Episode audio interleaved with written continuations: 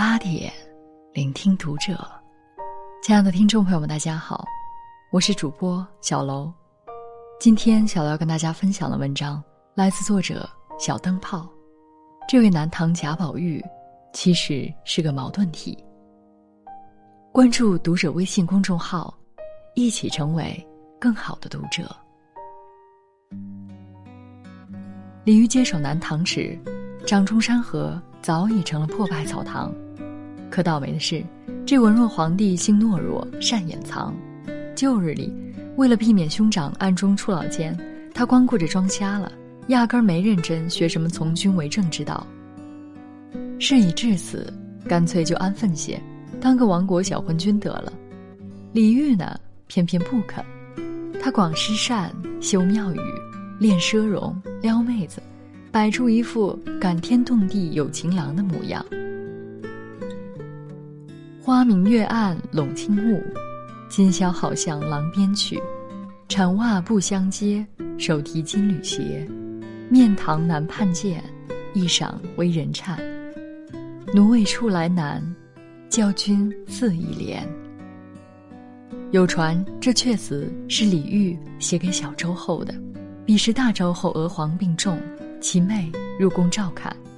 没多久，李煜与这位景敏有才思、神采娴静的小娘子看对了眼儿，两人一步错步步错。碍于夫妻情分，出于皇帝颜面，李煜并未即刻纳妃，然指南包火，娥皇得知了双重背叛，竟日渐病重，不治身亡。此时的李煜碎了心。若是常人，恐怕早就享受那新欢在握的小日子了，这南唐后主却为此受拖情，连缓行几步都需持杖。伤怀时，他曾自称观夫玉，还写了篇老长老长的悼亡文。昔我新婚，燕尔情好，梅无劳辞，事无为报，执子之手，与子偕老。今也如何，不忠枉告，呜呼哀哉。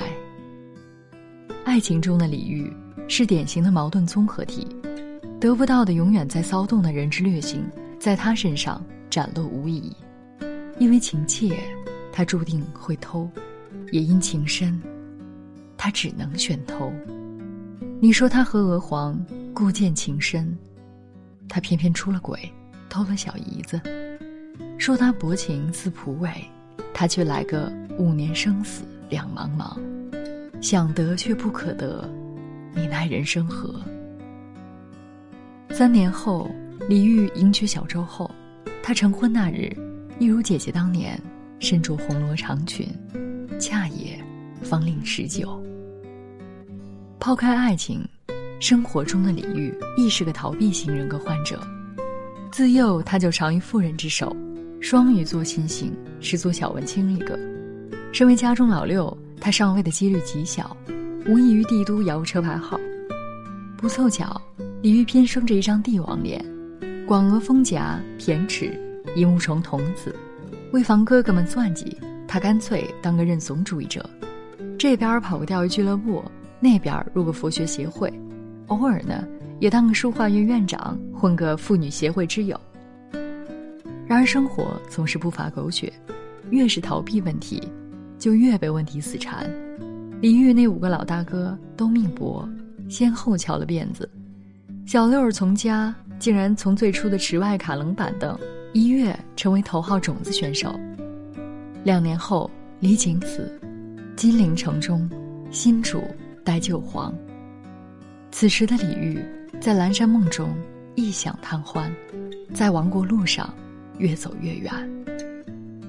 又也是在宋太祖提及后世，曾笑谈：若以做词功夫治理国家，且为无所服也。我以为这话有点因果倒置。李煜痴迷诗文，除却兴趣使然，自有逃避的成分。国家系危难存亡之秋，他自杀没勇气，苟活不自在。个人价值感的唯一来源，唯有手中纸笔而已。生在帝王家，却无帝王亲，承不住一国之君的责任和担当，却贪恋万人之上的奢荣和声色，这本来就是悲哀。不过呢，被惹恼的李煜也会撸起袖子当爷们儿，可帅不过3秒，袖子刚撩一半儿，赵匡胤的宋军敢死队已攻破长江天险，一路开外挂板杀到金陵城下。此时李后主逃避型人格中的另一特点暴露：偏执，不听劝。中将李仁照看不下这番惨状，曾恳请带精兵几万收复江北失地，只恨那时李煜已罔顾他人之语，惶恐中他无视宋军的反间奸计，生生毒死了身边大将。一旦归为臣服，沈腰攀鬓消磨，最是仓皇辞庙日，教坊游奏别离歌，垂泪对宫娥。骨子里的懦弱心性使李煜无力支撑这残局。不出几日，他带领一众群臣家眷裸着上身出城，肉袒降于军门。想想也是可悲，活了半辈子既曾识干戈。当南唐后主甘心扮演弱者、奴隶、胆小鬼之际，其敌手自然就成了强者、暴君。又是几年，赵匡胤挂了，大宋王朝董事会发生巨变，赵光义掌权，一举成了 CEO。 彼时李煜的好日子真正到了头。多少恨，昨夜梦魂中，还似旧时游上苑，车如流水马如龙，花月正春风。可怜那小周后被3番5次接入赵光义的宫闱，每每爱妻返家，两人相顾无言，唯有抱头饮泣。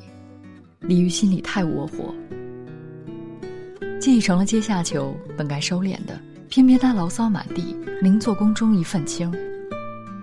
多少泪断脸复横移，心事莫将和泪说，凤声休向泪时吹，肠断更无疑。帘外雨潺潺，春意阑珊，罗衾不耐五更寒，梦里不知身是客，一晌贪欢。天真如后主都死到临头了，依然傻得可以。他错把诗词当树洞，错将异地是他乡，那自以为管用的诗词止疼药，一片片成了赵光义的眼中钉、心头恨。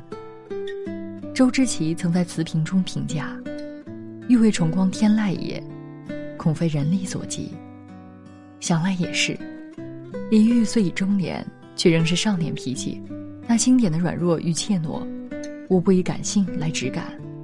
他把自己活成了普通人，却终究性情了些。某日午后，旧臣徐铉前来拜访，后主像小孩子见着亲妈，生生忘了自己是被软禁的囚犯。当时会杀了潘佑、李平，时常如后主拉着徐铉之手，一哭二嚎，诉说当年斩杀中将的回忆。谁曾想徐铉是探子，转身即告密。宋太祖一听，原地爆炸。他本就是李煜为情敌，横竖都不爽，这下可好，揪到了意欲谋反的小辫子，岂不杀之而后快？更何况了那首《春花秋月何时了》，反宋反百姓，越丑越像毒草。果不其然，太平兴国3年7月7，李煜被赐一壶寿酒，身中千机毒，惨死于汴京。未多久，小周后哀不自胜，亦辞世。世事漫随流水，算来一梦浮生。醉乡路闻遗频道，此外不堪行。千年后，群众们吃瓜，叹李后主荒淫误国，封他阶下囚为命侯。然而在千年前，尔虞我诈的宫墙之内，有多少事由不得人。世人讽他太薄情，喜新而厌旧，却忘了他10几年如一日对娥皇的笃爱和歉意。世人怨他性骄奢，不恤国情，却忘了他离恨也似春草，更行更远还生。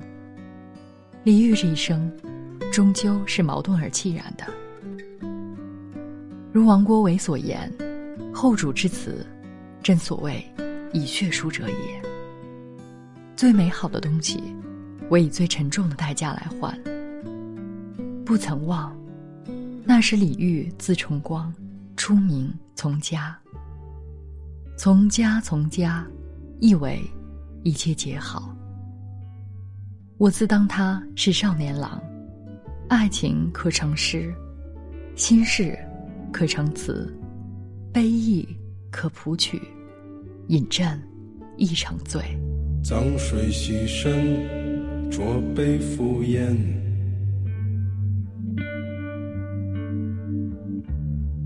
欲辨妄言，妄言欲辨，惜字与警察，又念起诗篇，盗贼王臣。本期节目到这里就要结束了，感谢大家的收听，我们下期再会。来的泛满荒诞时间，你我登船，送命或寻欢，草庐高堂，金光大道，闲云牛马，杀人刀，可春色不过宛若江南啊，可月色不过对影三人，